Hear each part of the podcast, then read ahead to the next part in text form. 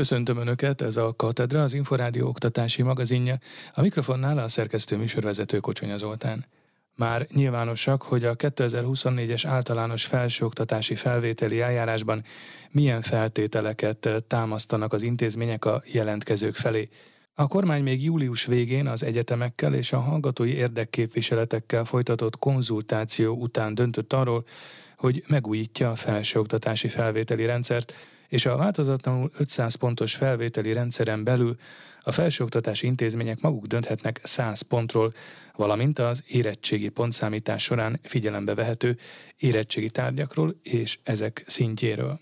A felsőoktatási intézményeknek meg kellett adniuk a kétezer-huszonnégyes felvételire vonatkozó bemeneti feltételeiket, amelyek tartalmazzák az intézmények által saját hatáskörben biztosított száz többletpont elosztásának szabályait.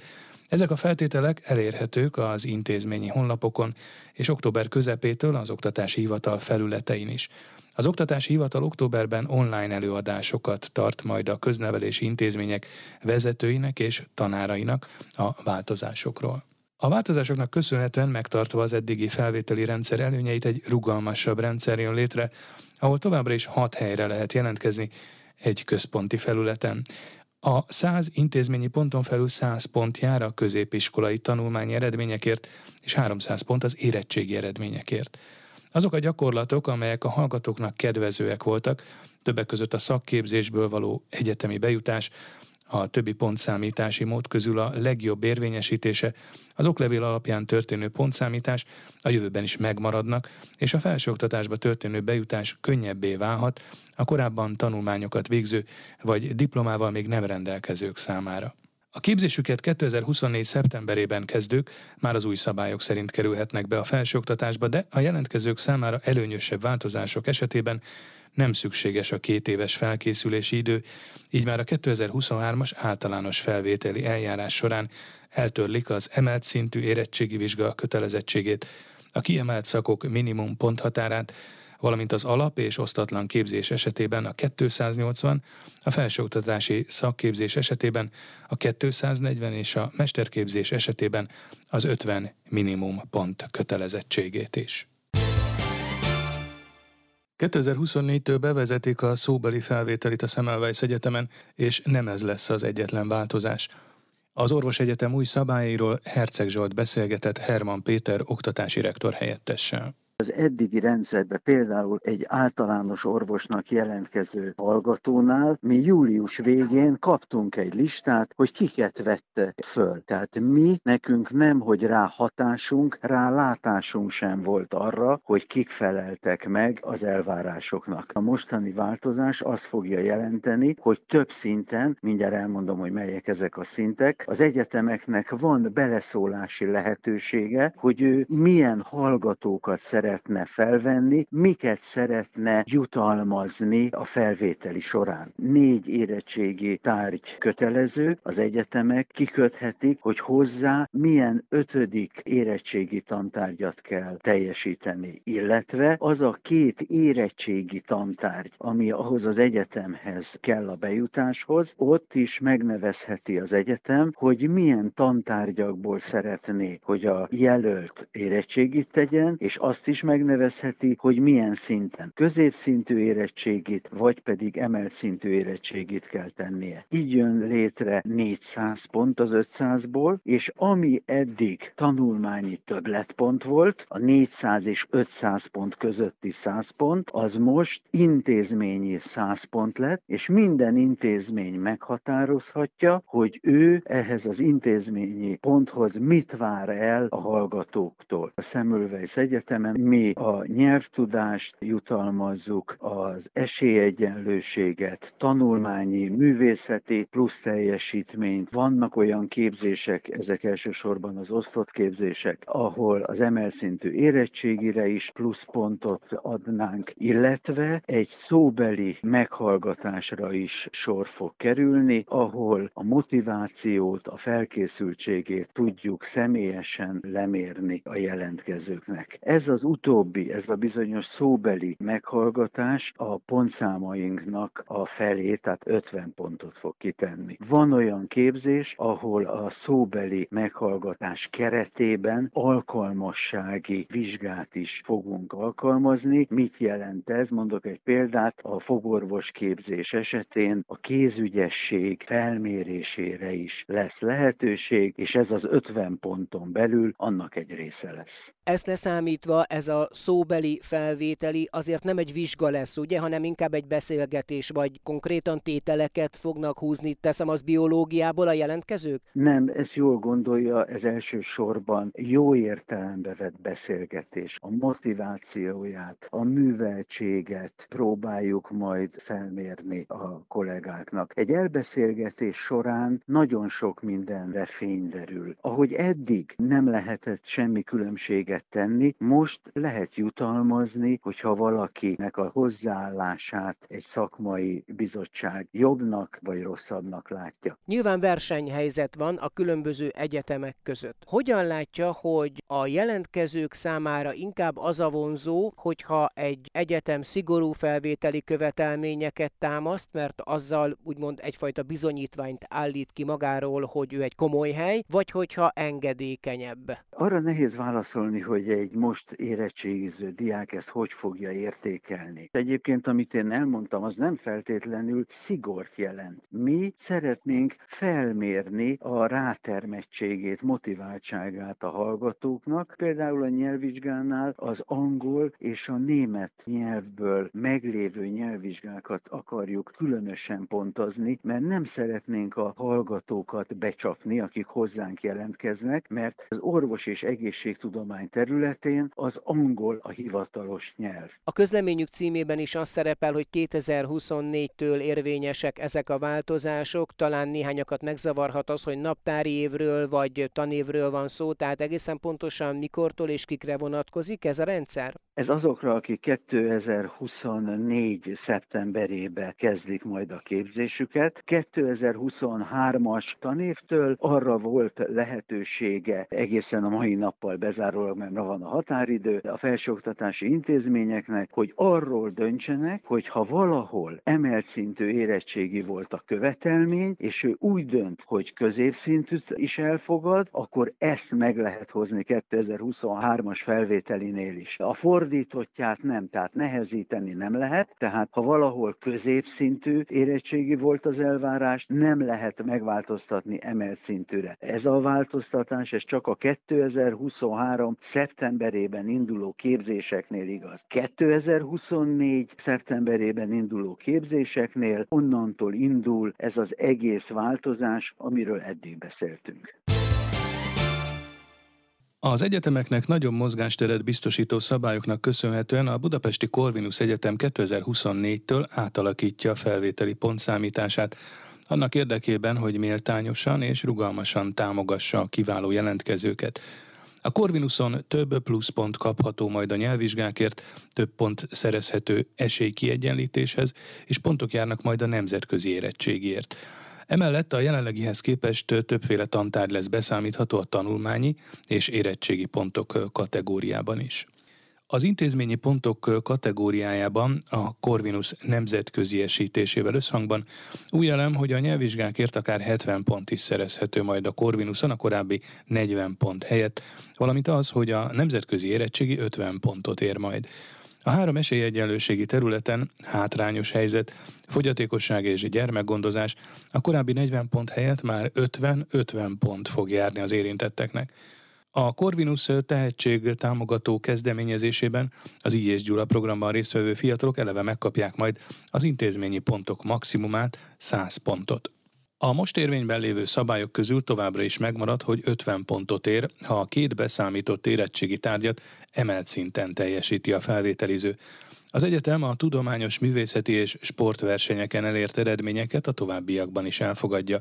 Az elismerhető többletpontok rendszeréből a Budapesti Corvinus Egyetem ugyanakkor kétezer-huszonnégytől kiveszi majd a többi között a felsőoktatási szakképzésért, a szakképesítésért jelenleg még járó pontokat. A Corvinus négy új tantárgyat fog elismerni a tanulmányi pontok számításához szükséges ötödiknek választható tantárgyak körében, a digitális kultúrát, a filozófiát, az informatikát, valamint a közgazdasági és pénzügyi alapismereteket. A tanulmányi pontokhoz tartozó érettségi vizsgaeredmények ötödik tantárgyának kiválasztásához a Corvinus tizenkilenc tantárgyal bővíti majd a listát, elsősorban gazdasági, informatikai jellegű tárgyakkal, valamint a filozófiával és az Európai Uniós ismeretekkel. Az érettségi pontok kategóriában a szükséges két érettségi tantárgy kiválasztása kapcsán szakonként változó, hogy szigorodnak vagy megengedőbbek lesznek-e majd a kritériumok. A legnépszerűbb szak, a gazdálkodás és menedzsment szak esetében könnyebbség lesz, hogy emelt szintű tárgyként már az üzleti gazdaságtant is elfogadják. A matematika, a magyar, a történelem, az idegennyelv, a földrajz és a filozófia mellett. Ugyanez igaz a Magyarországon csak a Corvinuson induló filozófia, politika, gazdaság P P E képzésre is. Továbbra is emelt szintű érettségi szükséges kétezer-huszonnégytől kötelezően matematikából, az alkalmazott gazdaságtan és a gazdasági és pénzügy matematikai elemzés szakhoz, valamint a régióban unikumnak számító üzleti adattudományhoz is. A pénzügyi számvitelhez középszinten is lehet majd az elvárt matematika érettségit teljesíteni. A társadalomtudományi szakoknál kommunikáció és médiatudomány, nemzetközi tanulmányok és szociológia nem lesz kötelező emelt szintű érettségi, és egyik tárgyként a társadalomismeret tantárgy is választható lesz, a matematika pedig itt továbbra sem lesz kötelező. A nemzetközi gazdálkodás és gazdaságinformatika szakoknál szintén nem lesz követelmény a jelentkezéshez sem az emelt szintű érettségi, sem a matematika. A felvételi eljárás során pluszpontokat és később akár beszámítható kreditpontokat is kaphatnak azok a középiskolások, akik részt vesznek a Károli Gáspár Református Egyetem junior akadémiáján. A most indított képzés egyfajta felvételi előkészítőnek is felfogható. Tatár Tímea beszélgetett az egyetem rektorával, Trócsányi Lászlóval. A középiskolások ugye mindig keresik, hogy vajon merre, hova tovább. Jogász akar lenni, bölcsész akar lenni, műszaki irányba akar menni. De még akkor is, hogy tudja, hogy mi akar lenni, akkor is fölmerül, igen, de hol. És azt gondolom, az egyetemeknek az a feladatuk, hogy bemutatkozzanak. Ezért a Károli Gáspár Református Egyetem meghirdette a Junior Akadémiát. Szombatonként kinyitjuk az egyetemnek a kapuit, és a középiskolások számára meghirdettük azt, hogy gyertek, és különböző műhelyekben hallgathattok előadásokat. Lehet jogi alapismereteket, pszichológiai alapismereteket, bölcsészettudományi alapismereteket, és gazdasági alapismereteket, és még sorolhatnám a többi olyan területet is, ahol már a hallgatók, a fiatal középiskolás diákok, ugye egyfajta benyomást kapnak arra, ha én oda megyek, mit fogok tanulni. Mire lesz az nekem jó? Hol tudok azzal elhelyezkedni egyrésztről? És ne felejtsük el, hogy a Károli Gáspár Református Egyetem alatt van több mint negyven református középiskola. Nyilvánvalóan mi a református középiskolás hallgatókat nagy szeretettel várjuk, de nem csak őket. Mindenkit fogadtunk, aki jelentkezett a Junior Akadémiára. Ez egy úgynevezett pilot program, de nagy örömömre szolgál az, hogy több mint nyolcvan diák jelentkezett.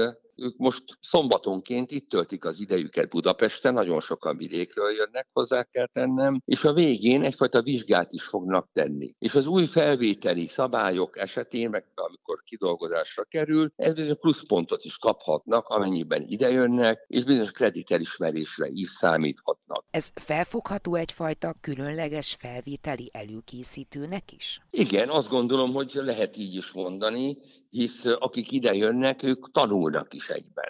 Megkapják az alapismereteket, és ezáltal egyfajta felvételi előkészítő programon vesznek részt. De ők előzetesen itt megtanulnak bizonyos dolgokat. Tehát a szabad így mondanom, hogy előegyetemi képzésen is vesznek ezáltal részt. Ilyen szempontból is rendkívül hasznos, hisz nem ott, amikor csak beiratkoznak, szembesülnek mindennel, hanem már kicsit korábban beavatjuk őket az egyetemi képzés rejtelmeibe. Katedra. A Tudás magazinja oktatásról, képzésről, nevelésről.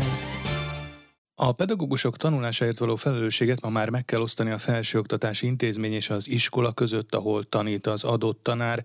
Így látja a Mathias Corvinus Kollégium tanuláskutató intézetének vezető kutatója, az ELTE bé té ká pedagógiai és pszichológia karának emeritus professzora.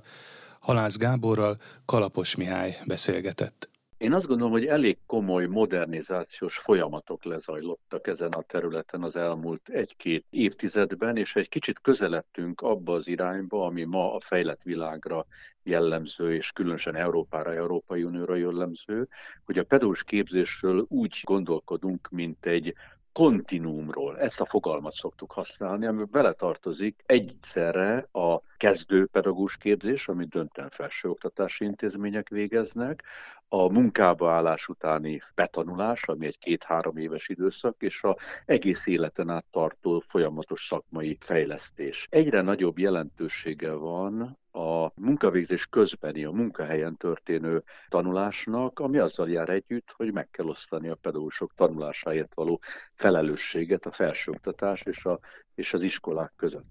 És rögtön ezt hozzátenném azt, hogy nem véletlen használtam ezt a kifejezést, hogy pedagógusok tanulása.